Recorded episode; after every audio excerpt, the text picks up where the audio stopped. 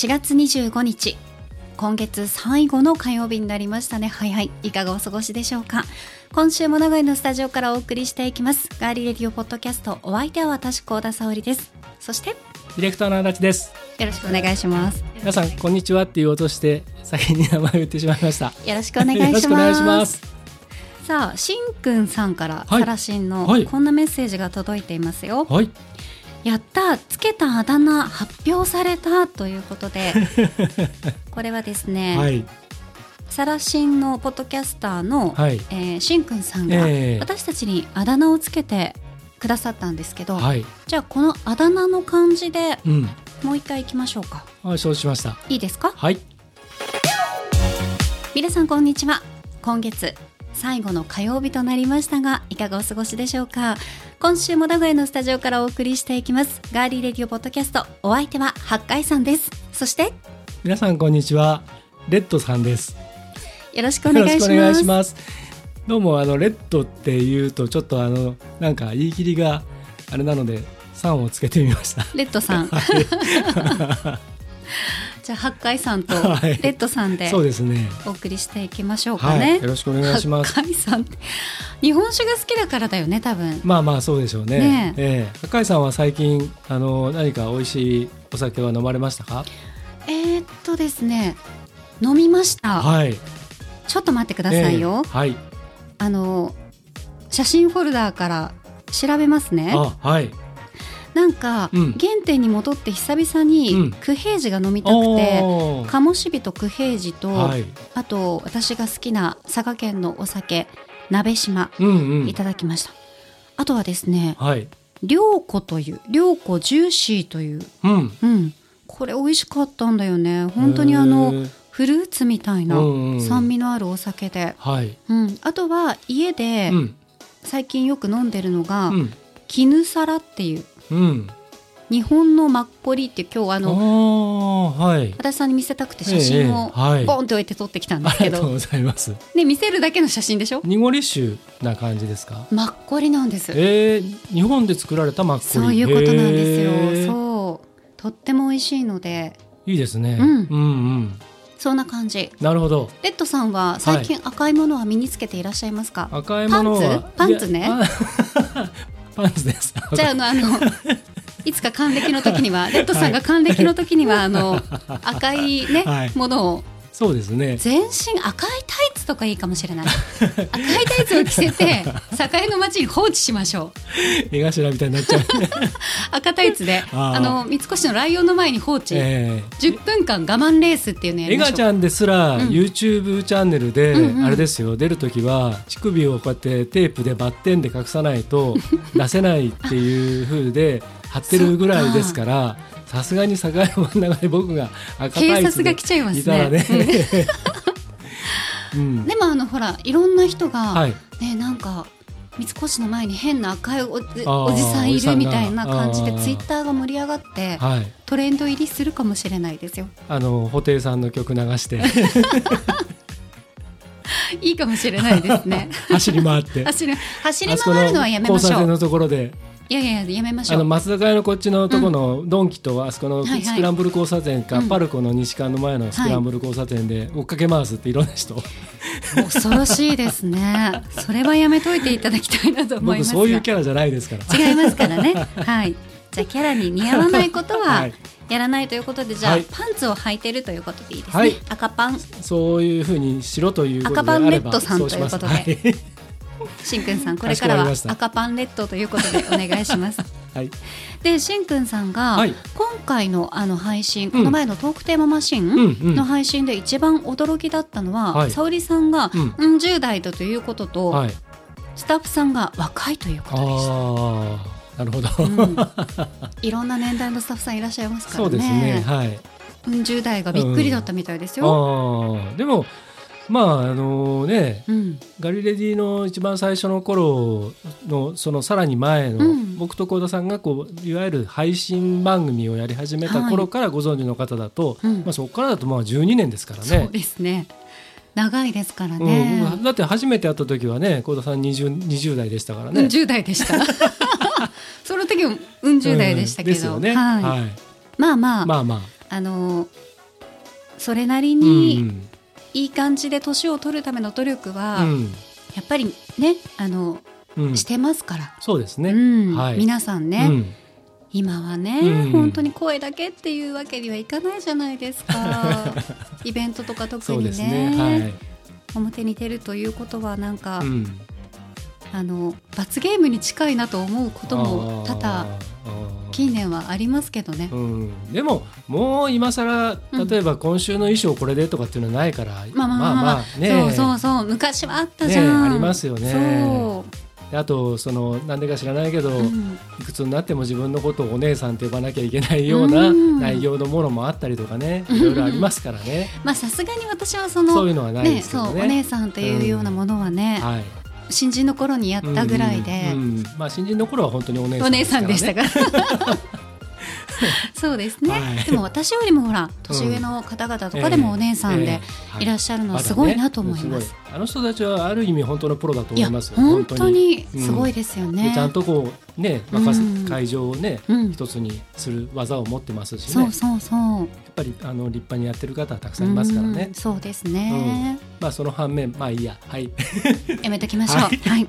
私たちはうん。頑張って、あのいい感じで年を取っていきたいを掲げて、うんこれからも頑張っていきたいと思います。はい いいですかね？いいと思います、はい、わかりました あ。りがとうございました、はい、ありがとうございました。さあ、他にもメッセージいただいているんですが、うんすみさん、はいすみさんメッセージくれたよ、足立さん。おーありがとうございますすみさんうが、ん沙織さん、つよさん、こんばんは。はいこんばんは火曜はガリの日です。うんもうこのガリの日を、うん。私たちすら言わなくなったのに、すみさんちゃんと言ってくれてるって嬉しい。そうですね。最うん。近ハッシュタグつけてないですからね、そうごめんなさい。文字数の関係でちょっとね何を省くかって言ったらこのガリレオを省いちゃってる ここはあのね、ええ。あのゲンさんとガッキーのうん。ね、あれから来てるんですけど、はい、ハグの日から来てますから、ね、そうなんですよ、ガリの日、うん。毎回 YouTube で聞いています。うん、YouTube で聞いてる方が一定数ずやっといらっしゃって、ねありがたいんですけど。スタッフさんから聞きました。うん YouTube 作っといてよかったなと、でも、うん、足立さん YouTube だとうん。画像とかってどうなってるんですか、あの一応そのガリレディの,、うん。あのまあ、あのサムネの画像を、まあ、一応静止画として流して、で一応その話題にちなんだ画像がちょっと必要かなっていう時はそれをこう表示するようにしたりとか、うーん。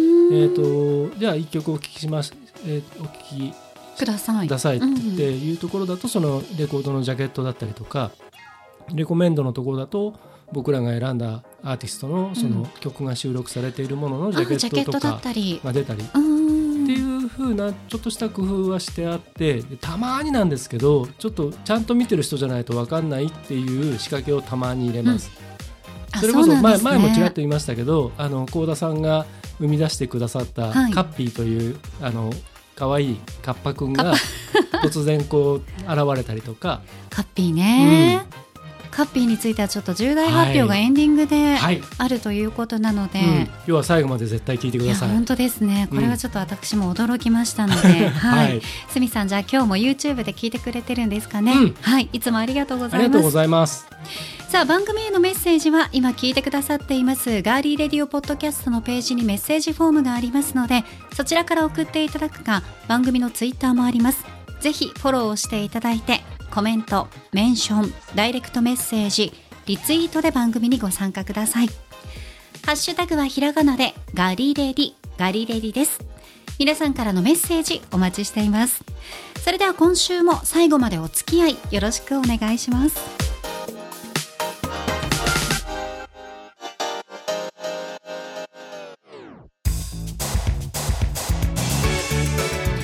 名古屋のスタジオからお送りしていますガーリーレディオポッドキャスト。ニコニコしてますね。場を作ってる。場を作ってるんですか？ねニコニコしてる。な和やかな収録のね。スタジオの中に2人しかいないですけど、はい。場を作ってらっしゃるということで。やっぱりこうね神羅万象を我々の味方につけるためにも、素晴らしい考えですね、うん。はい。じゃあその温かい感じを あの、ええ。発酵しながら、はい。体からね。ただそれは幸田さんに伝わってないのがどうしても悔しいところで。伝わり今伝わりました。言葉にすれば伝わるんですよ、うあそうですね。なかなかちょっとオーラを。思ってるだけじゃダメだと、うんそういうことですね、はい。読み取ることができていつも言ってるじゃねえかと、はいそれを、はい。言葉にしてください、はい。さて、はい、本題に入っていきましょう、はい、お願いします。今週はですねちょっとパンの話題なんですけど、おう朝食だけじゃなくて、うん。まあ、いろんな時間帯にパン食べる方いらっしゃいますよね、あいますね、うん、足立さんパンお好きですよね。好きですよ。はい。何パン好きですか？僕はあのアンパンが一番好きです。ですよね。もうとにかくアンパン好きです。腰？粒？うん粒ですね。うん。はい。まあ腰のやつも最近割とね、うん。結構いるアンパンもすごい種類あるじゃものないですか。すごいんですよ。プレミアムアンパンみたいなやつとかすごい高いですしね。すごいいい材料使ってるやつとか、うん。で普通にそれがねあのいわゆるそのなんていうの？や焼きたてパン屋さんじゃなくて普通に袋入りで売ってたりしますもんね。しますね。いいやつがね、うん、白あんもあるもんねあるあるある。ね、うん。あそんな感じです。アンパンが好きということですけど、他にももういろんなパン好きですけど。はい。小田さんは？私はそうですね。デニッシュ系好きですかね、うん。デニッシュいいね。うん。クロワッサンとかもそうですし、うん。うん。はいはい。うんそういったようにこううん。2人が好きなパンとかでもね、うん。今2つぐらい出てきましたけどはい、さまざまなパンがありますが、うん。ざっくり、まあうん。食パンとかねうん。フランスパンとかそういうもういろんなものに分けるとキリがないので、はい。ざっくり分けて皆さんは菓子パンと惣菜パンうん、どちらがお好きでしょうか？ああ、いい話題ですね。いやだすそういう。すごい弱い解説員のコメントいい話題ですねっていう。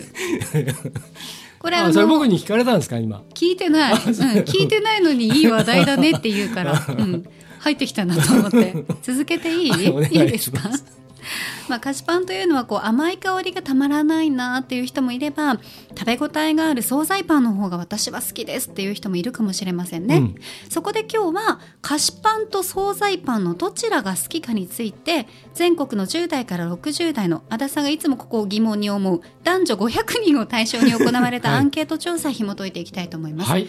本当はあのこのアンケート調査というのはうんいろんなところが行ってますけど、うん。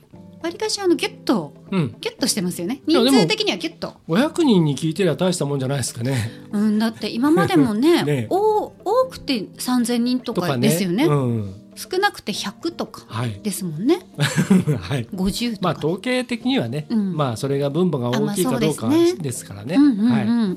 わかりましたで。はいこのアンケート調査なんですが、うんまず菓子パンと惣菜パンどちらが好きですか？と聞いたところ惣菜パンが51%菓子パンが49%という結果になりましたうん。惣菜パンが好きな人がわずかに多かったですがほぼ半々ということですね、はい。これを男女別で見てみると、うん。女性が菓子パン好きだよっていう方がやや多めはい。一方男性は惣菜パンを好きという方が20%近く上回りました、うん。では惣菜パンが好きな人菓子パンが好きな人それぞれの理由紹介していきたいと思います、はい。お願いします。惣菜パンが好きな理由23歳女性ははい。野菜や麺お肉が入っていて菓子パンと比べるとしっかりと食べたと感じられるからうん。54歳男性惣菜パンは中にカレーやコロッケなどが入っていて食べ応えがあり昼食にもなる32歳男性は食べ終わった時にがっつり食べたなという満足感があるねまあ、こういった意見が出されました、はい。まあ、総合してみて惣菜パンが好きな理由で多かったのはしっかり食事をしたという気持ちになるとか、うん。食べ応えがあるっていうことで食事としてパンを食べる人は肉や野菜などおかずになる食材が使われていてうん。食事としての満足感が得られるということで惣菜パンを選んでいるんじゃないかということですうね。んう。んで反対に菓子パンが好きな理由はい。聞いたところ、うん。32歳女性甘いものがめちゃくちゃ好きなので菓子パンと惣菜パンがあったら迷わず菓子パンを選びますうん。34歳女性これすごい私も共感できます甘いパンは幸せになれる、うん。うん、55歳女性柔らかくて甘いものを食べると元気が出ます気持ちもほっとする。コーヒーと一緒にいただくのが至福のひとときと。はい。男性でもねあったんですよ、うん。ああの26歳男性ではい。菓子パンを食べている時は自分の人生の中で上位に入るくらい幸福を感じます。うん。なるほどうねんまあ、こういった意見が出ましたが、うん。菓子パンを選んだ人の中で目立ったのが食べると幸せになるという口コミですね。はい。食べていると癒される元気が出るといった声が多数寄せられました、うんうん。また菓子パンは食事としてではなく、うん。スイーツやご褒美感覚で食べている人が多いということですね。これわかりますねすごくねまあ、お菓子感覚でうん。召し上がる方も多いんでしょうね、うん。うん。ともにそのご褒美感覚っていうのは僕わかりますね。うん。なんか仕事終わった後はい。にやっぱりちょっと甘いものが欲しくなったりなりまするんですよ、特に現場の後とか、そういう時になんかねついついコンビニとか寄っちゃってうん、なんか甘そうなものを 買ったりすることありますね。いいですよね。じゃあ実際にどのパンが好きなのか惣菜パンが好きと回答した方々に一番好きな惣菜パンを聞いたところはい。5位からバッていきましょうか。はいお願いします。5位が明太フランス。4 4位コロッケパン。うん。3位焼きそばパン。うん。2位ソーセージパン。うん。堂々の1位はカレーパン。うーんなるほどね。どうですか？明太フランスっていうのがこの順位に入ってるんですね。5位に入ってるんですよ。確かにうん。言われてみれば、よく見ますよね。大体置いてありますよね、うん。そのいわゆるベーカリ置いてあります。ショップとかうね、ん。へえそうなんだ。だから置いてあるんですね。人 気人気だからね。カレーパンはやっぱりうん。私も結構買っちゃうかも栄の地下街うん。のところに、東山線の改札のところからずっとあの、えっといわゆるクリスタル広場ってうん一番メインのね、はい。あそこに行く通路のところに今ありますよねカレーパンのお店がねあって僕も最近あそこでちょっと通りかかった時にうん。見てたんですけどな出来たてのやつをこう出してる。まあカレーパン屋じゃないんですけどステーキとかそういうのやってるあところが出してるね、カレーにこだわってそうですね、うん。私も鶴舞駅のところにあるピカソはいはい。のあの牛肉がゴロゴロ入ったものとか、ね。そう、うんあと半熟卵が入ったカレーパンとか、ピカソのカレーパンってうん。あの、カレーパンの生地が美味しいですよね。美味しい、うん。うん。すごく好きですね。はい。はい。さあ変わって菓子パンの方が好きと回答した方々に、はい。一番好きな菓子パンを聞いたところ、うん。5位がチョココロネ、あ4位が足立剛絶は賛好物のあアンパン、はい、はい、3位が私高田が好きなうん。クロワッサンとデニッシュ、おお、うん。3位4位来ましたね、そして2位がクリームパン、へえこれはちょっと意外だな、はい、でダントツの1位が、うん。これがもう本当1位が飛び抜けてたんですけど、メロンパンという形になりました。あの昔あのダウンタウンのごっつええ感じで、まっちゃんがメロンパンマンっていうのをやってたの知らないです、ああやってたかな？見てたんですけどね。なんかアンパンマンのパロディで、うん。メロンパンマンっていうのがいて、うん。で泣いてる男の子が今だか誰かがやってて、はい。でメロンパンマンが来たから大丈夫だよっつって、僕の背中にのののの乗りなっつっておんぶしてでスタジオの中ぐるっと一周回って終わりっていうシュールですよね。あの番組シュールでしたよね。あれ大好きなんですけどね。そうそうメロンパンが1位と。えいうことにねメロンパンまあまあじゃなくてメロンパン屋って、うん、なんか一時期やたらとあちこちに路面店でできてませんでした？ありましたしあとキッチンカーとかでもうん。うんうんメロンパン屋さんがねいろんなとこ回ったりとか、ねいや本当一時期大ブームでしたよね。えですよね。最うん。近ちょっとあれですかね静かになったんですかね。なりましたけど。星野源とあの、うん。綾野剛がメロンパン号に乗ってそうでしたね。ていうのもありましたしね。ありました、はい、ただあのいろんなお店のパン屋さん、うん。あだからいろんなパン屋さんの中にも、うん。メロンパン必ずと言っていいほど置いてありますありけどますね。味がそれぞれ違って美味しいですよね、うん。作り方は大体一緒なんだと思うんですけど、はい。うん。このね5位に入ってるチョココロネあるじゃないですか、うんうん。実はねこの、えっとうちのねあの事務所のね近くにね、はい。そのコロネ専門店があるんですよ。へえすごいちっちゃい店なんだけどすごい人気店でね、へうん、えそこで作ってるんですよ、コロネ、うん、いいですね。クリームが入ったコロいろネんなもう何種類もあって。すごい。それこそ惣菜系のコロネええソーセージみたいなのが入ってたりするやつもあれば、いろんなカスタードだったりチョコだったりいろんなのがあって、うん。それをもう一人でねこうやって手作りで作っていて一応イートインもできるんですけど、うん。ほとんどまあテイクアウトする人が多いんですけどねすごい人気なお店あるんですよ。へえまたえちょっと一度えぜひぜひ、はい、連れてってください。さあ今日はですね菓子パンと惣菜パン、どちらが好きですかっていう話してきましたけど、はい。まあ、好きなパンランキングでは菓子パン惣菜パンともに昔からある定番のパン、まあ、うん。カレーパン、メロンパンねはい、がランクインしたということでその他にもまあ明太フランスとかは、うん。まあ、昔からっていうわけではないけど、うん。今現在はもう定番という形に、ね、はい、なったものになりましたね。うんはい定番のパンでもお店によってこだわりが違うので、うんいろいろなパン屋さんのパンを食べ比べてみるというのも楽しいかもしれないですね。そうですね。はい、いかがでしょうか？幸田さんってあのパンをその朝食以外に食事でパンを食べることってありますか？ああ、朝以外。うん。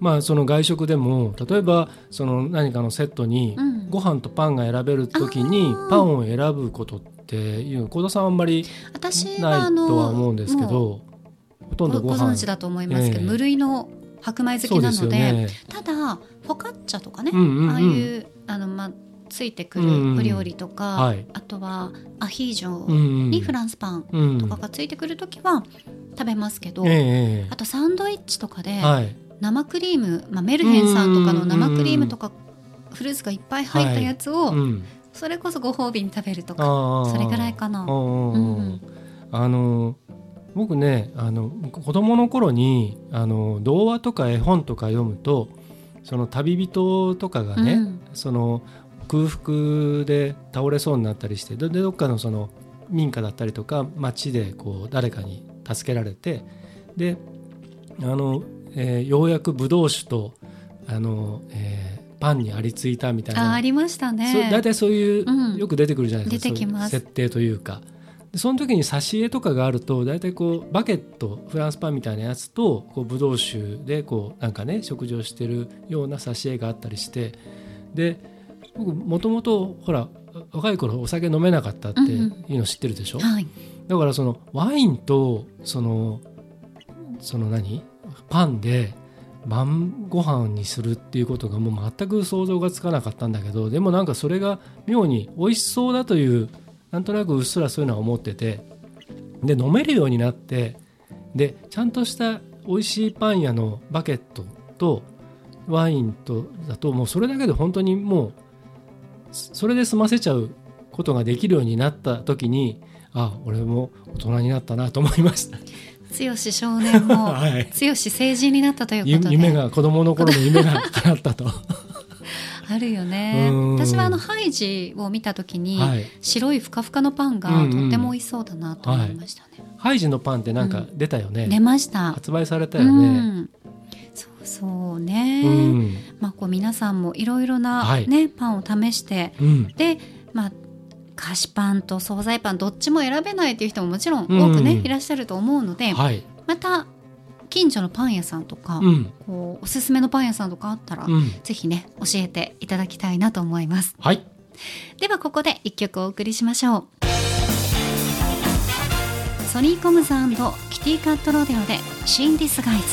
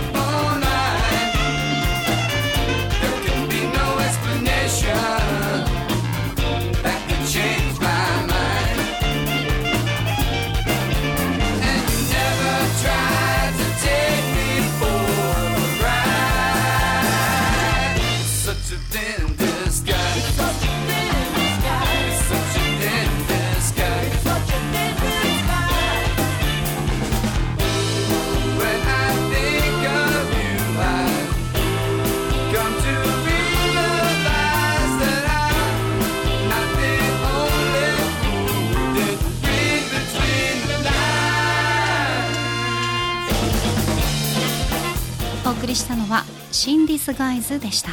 はい。ソウルミュージックとポップミュージックのいいとこ取りをしてるような感じのブラスセクションがねあのお聴きいただいてるようにかっこいいバンドなんですけれども結構ねあのそこの中に横乗りのコリズムセクションのなんかノリみたいなのがあってでキャッチなメロディーでで70年代80年代90年代それぞれのなんかいろんな時代のエッセンスがね楽しめるバンドなんですけれどもで僕はあのスタイルカウンシルっていうバンドがすごい昔好きだったんですけれどもなんとなくそれも彷彿させるようなねサウンドでね洒落てるバンドなんでちょっとチェックしてみてください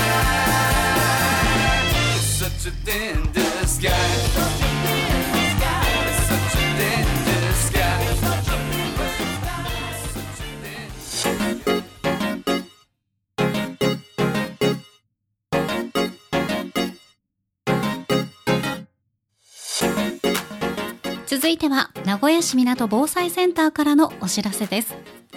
今年3月14日と21日の2週にわたって特集しました防災テーマのインタビュー。防災ガリレディと題してお送りしましたが皆さん聞いていただけましたでしょうか？そのパート1でご紹介したのが名古屋市港防災センターです。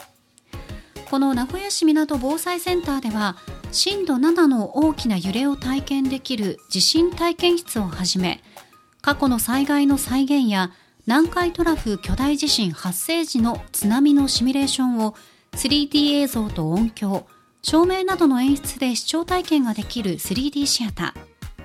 煙避難体験などができるほか伊勢湾台風や全国の災害の記録を見ることができたり阪神・淡路大震災で活躍した名古屋市の消防ヘリコプターの実機が展示されていたりと子供から大人まで全国や海外からも多くの人々が訪れています。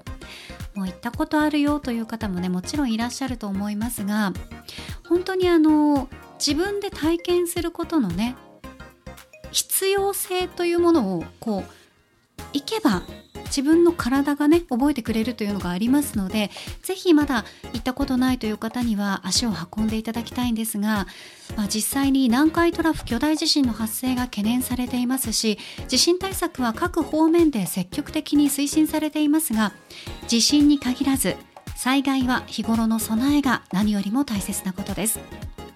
この名古屋市港防災センターは災害時に応急対策活動の拠点となるとともにいざという時に備えて市民一人一人が災害の実態を正しく知りそれに対処する方法を身につけていただくための施設です。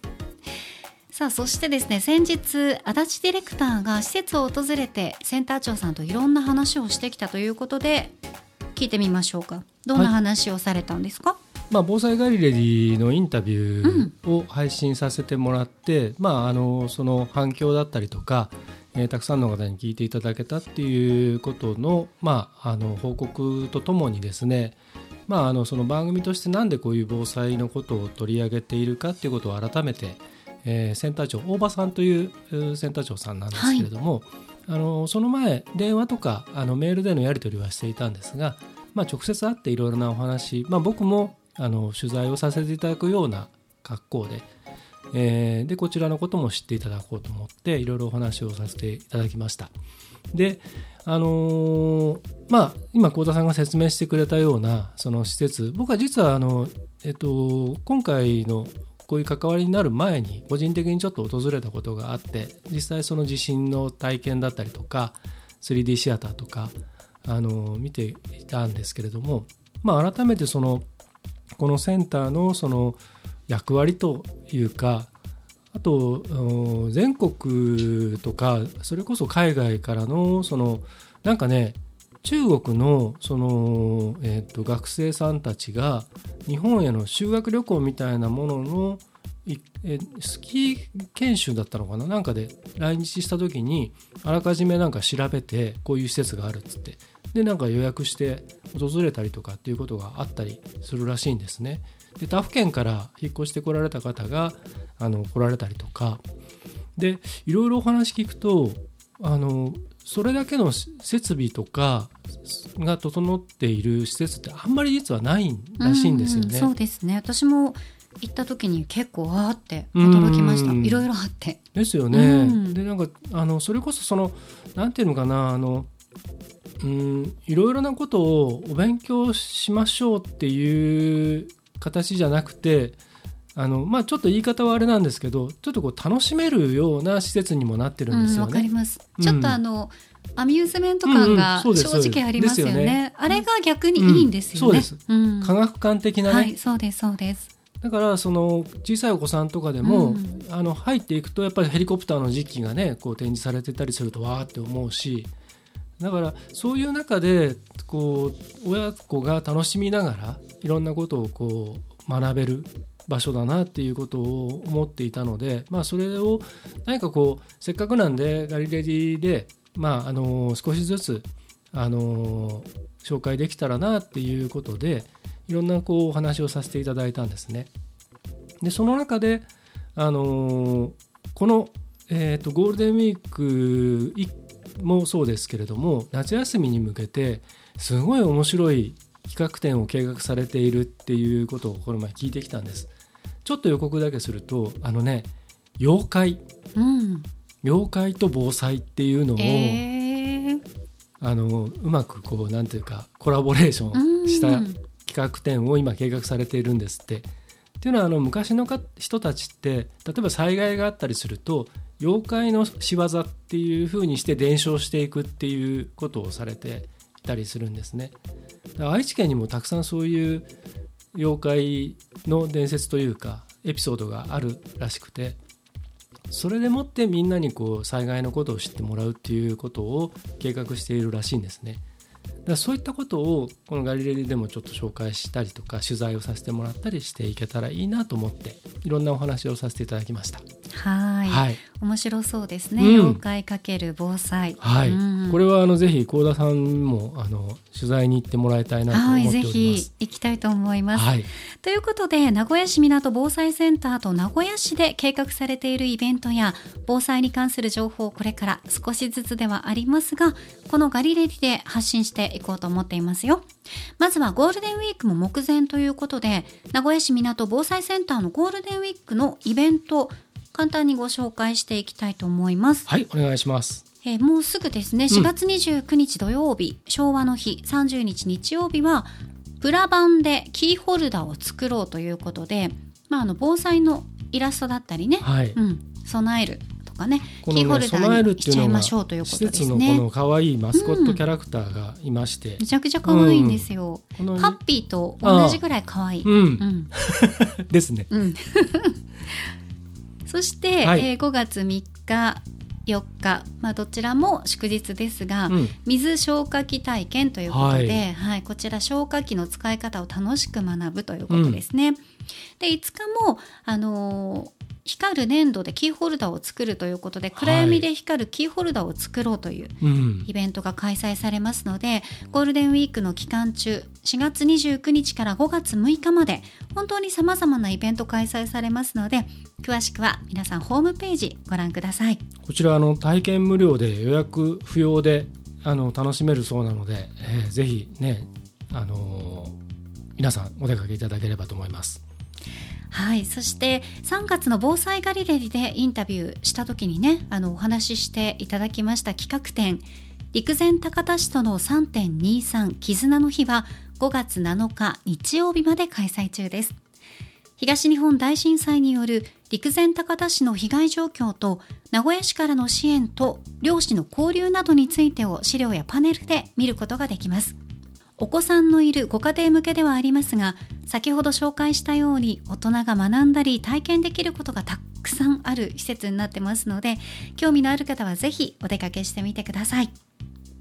足立 D からもありましたけど名古屋市港防災センターでは、夏休みに向けてとってもユニークで面白い企画展の準備進められていますのでこちらも追って情報を紹介していきます。皆さんどうぞお楽しみに。ここまでは防災ガリレディコーナーでした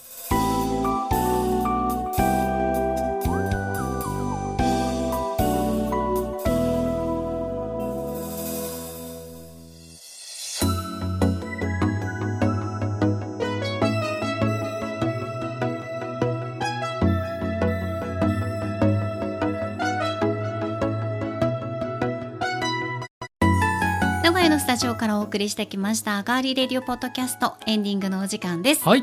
ではエンディング恒例まるの時に聞きたいおすすめの一曲。はい。今回のテーマは私が決めました、ありがとうございます。はいでは発表します。お願いします。今回のテーマゴールデンウィークまでもうすぐお出かけする時に聞きたいおすすめの一曲。はい。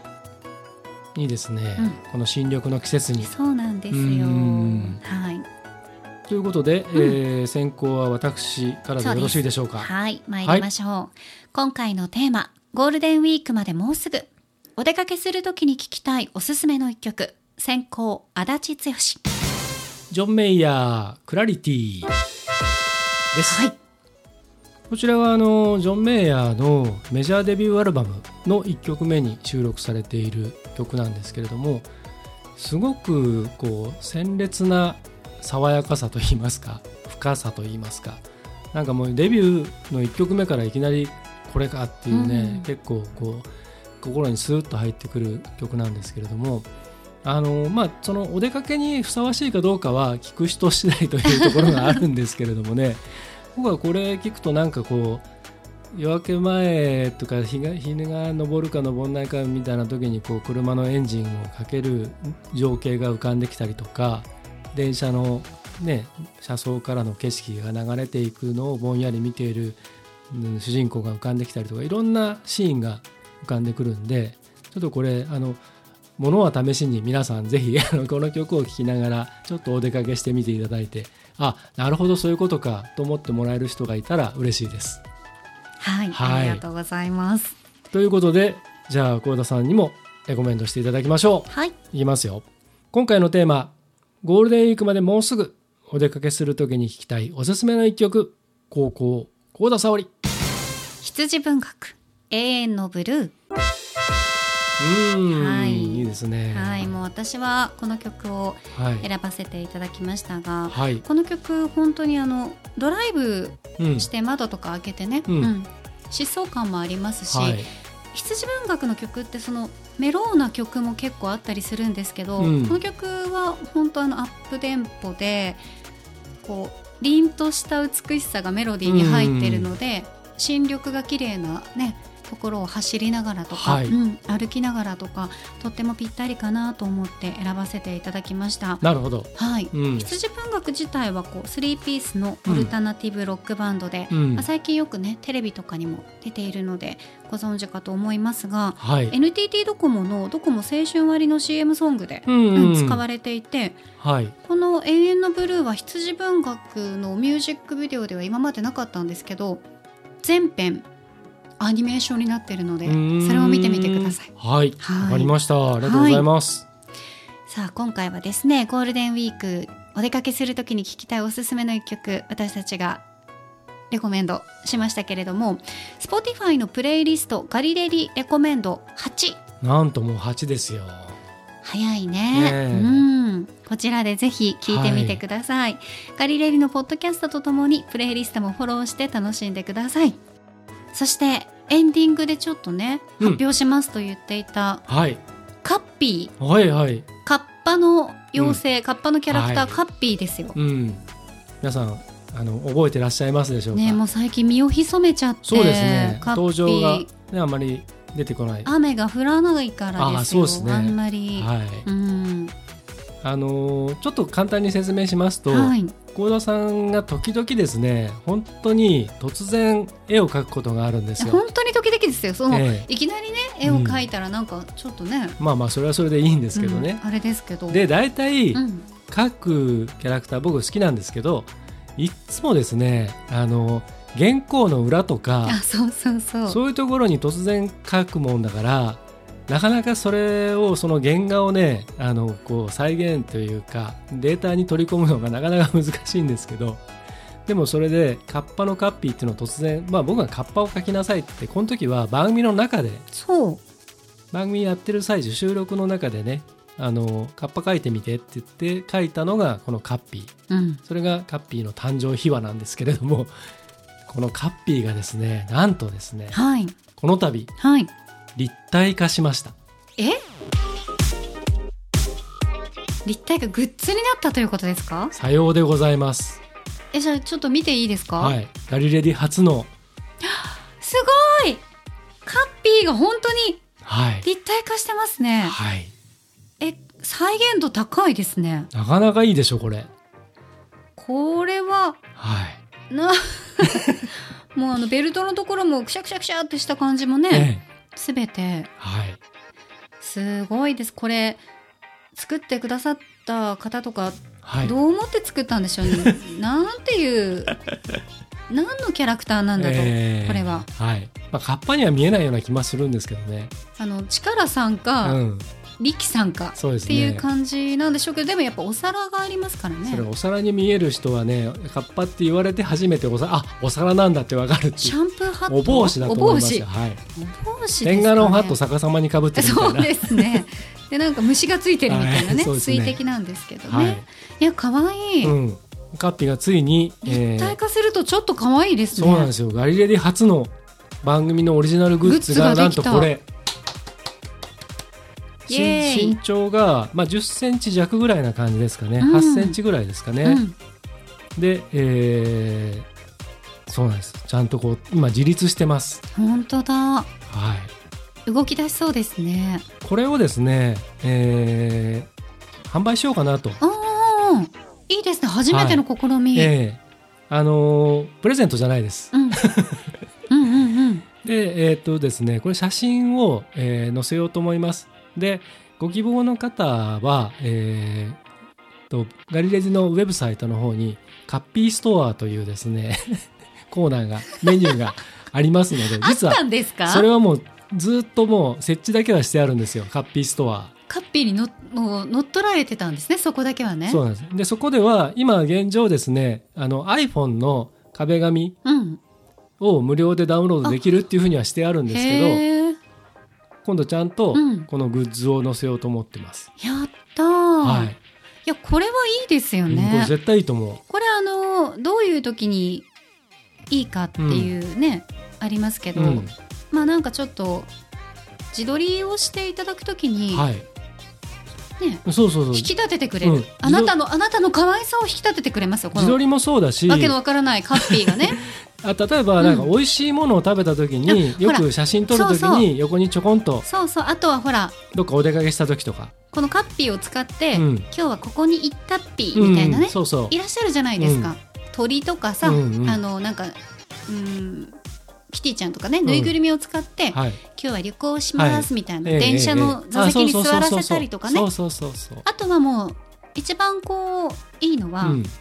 普通に机に置いて、うんお酒飲みながら、うん。今日あったことを話す、うん。うん。カッピーと心の対話をすることで あなたのはい、心がうん、整理整頓される素晴らしい商品です。あれ？これどっかで聞いたような。あははじゃないんですよ。あははこれどっかで聞きましたね。僕。それちょっとごめんなさい。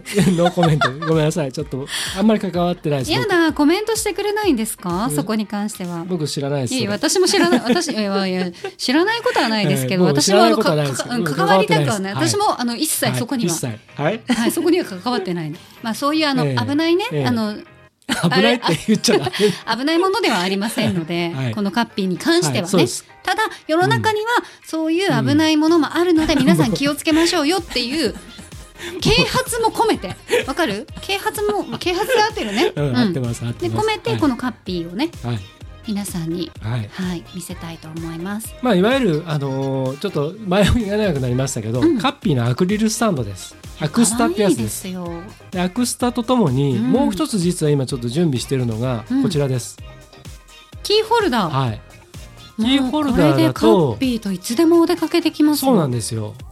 で最近ね、うん。割とこのキーホルダーをそのねそれこそなんかバッグだったりとかにつけて、多いですね。キーホルダーと缶バッジ多いね。うん多い。若い子特にね、うん。でそれでこうどっかねさっきこう言ったみたいに、うん。お出かけした先でそれとこう映り込むようにして、うん。今ここに来ましたとかっていう、ね、写真撮ってあげてる人そうそう。自分の顔はさらさないけど、うん。その好きなキャラクターとかもねうんカッピーを愛してくれる人にはい。手に取っていただきたいです、ぜひ。はい。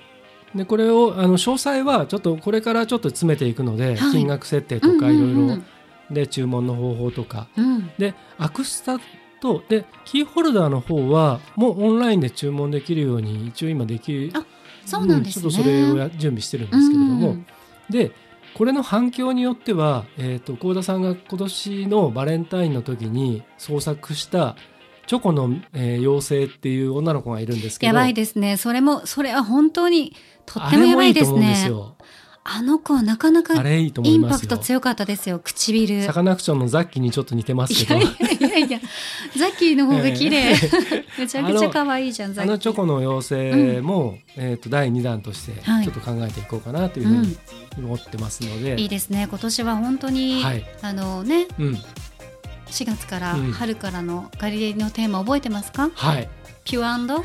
ビアンド、えー、なんだっけ？フレッシュ。そうそうそうそうそう、うん、フレッシュの気持ちでカッピーが新たにこういったでも本当にピュアフレッシュってもうまさにそういもううピュアっぽいですもんねカッピー自体が、ねこのアクリルのこの透明感っていやいうか本ね当に。いいでしょこれ。もう一家に1カッピー、うん職場に1カッピー、はい。あなたのデスクに1カッピー。そうなんです。僕もうすでにこれ、うん。あの自分のメインのパソコンの下に置いてあのますけどタローマンのやつと一緒に。タローマンと一緒にいるじゃないですか。はい。岡本太郎先生の横に。そうなんですよ。ありがとうございます、はい。ね。ということで皆さんこれ、ぜひあの、えーね気に入っていただけたら。買ってね。そうです、うん。もう一一人一台と言わず一台というか一人一個と言わず、1カッピうん。ー、うん、ご家族皆さんで。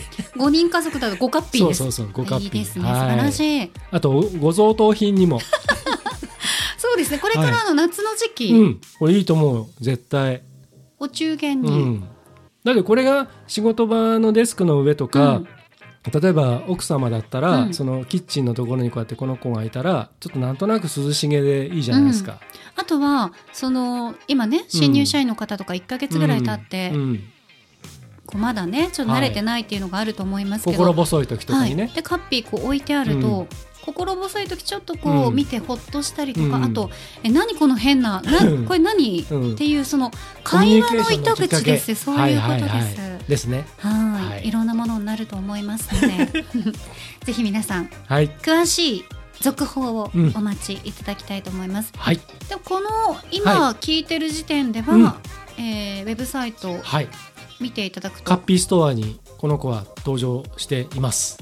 はい。はい。ぜひチェックしてください。はい、ホームページの見方がわからないという方はうん「幸、田沙織うん。スペース、うん。ポッドキャスト」で検索すると一番上にバンって上がってきますので、はい。それをピッて開いていただくと、このちゃんとあのいろんなメニューがね。メニューが載ってきますので、ぜひ見ていただきたいです。はいよろしくお願いします。私をいただけるんですか？もちろんもちろん。作者ですから。僕作者作者の分はちゃんとご用意してますよ。あ。ありがとうございます、はい。やった。まだ現状サンプルなんですけど、サンプルはこのように今2つだけ。ありがとうございます。今僕と、はい。今ここにスタジオにあるね、はい。この子とでこれから幸田さんに、はい。えー差し上げるうん。もう一人とはいまだ2人だけなんですよ。二カッピーですね。このように2カッピはいーです、嬉しいです。はい。はい。3カッピー目を手にするのは誰だ？誰だ？い。いですね。ワクワクしますね、はい。はい、ということで重大発表も行いましたので締めていきましょう、うん。今週はパンと防災。はい。パンかける防災でお送りしてきましたね、はい。幅がね幅が。やっぱりガリレリといえば、この振り幅が。はい、はい、でも今回の振り幅は うん。ねあのそういうテーマとしての振り幅ですけれども、僕らのキャラクターとしての振り幅っていうまあまあのとはまたねそうですよね。その先週のトークテーママシンとかね、うん。結構すごかったね。一体どれが本物の足立剛なのかっていう感じもしますけどね。あなたもそうですよ。ね本当にね、はい。まあ、全て私たちとええいうことで。まああの見せてる部分はうん。見せるようにしてるところもありますけど、え。まあ、このポッドキャスト自体では、えうんまあ、結構あの身を削ってらっしゃいますよね。まあまあまあそうですね。私があの吊るし上げで身を削ってますからね。そうですね。吊るしベーコンっていうそうそうそう 削りたくて削られてるわけじゃないですから。生ハムのような気分ですよ。ケバブ。そんな感じですよね。はい。でも、えー、とガリレディでよく言ってますけど、うん。見えてるものだけが全てじゃないということだけをお伝えしておきたいと。はい、お伝えして4月終わりますか？はい、はい、我々は実はそのみ皆さんがはい知ってる我々だけではないということで、そうですね。はい、まあそういう人ですから 人人間ですからね。はい、人間だものということで終わりたいと思いますはい。皆さんお付き合いいただいてありがとうございました。ガーリーレディオポッドキャスト、ここまでのお相手は？ディレクターの足立でした。そして私、高田沙織でした。では皆さん、来月もお楽しみに。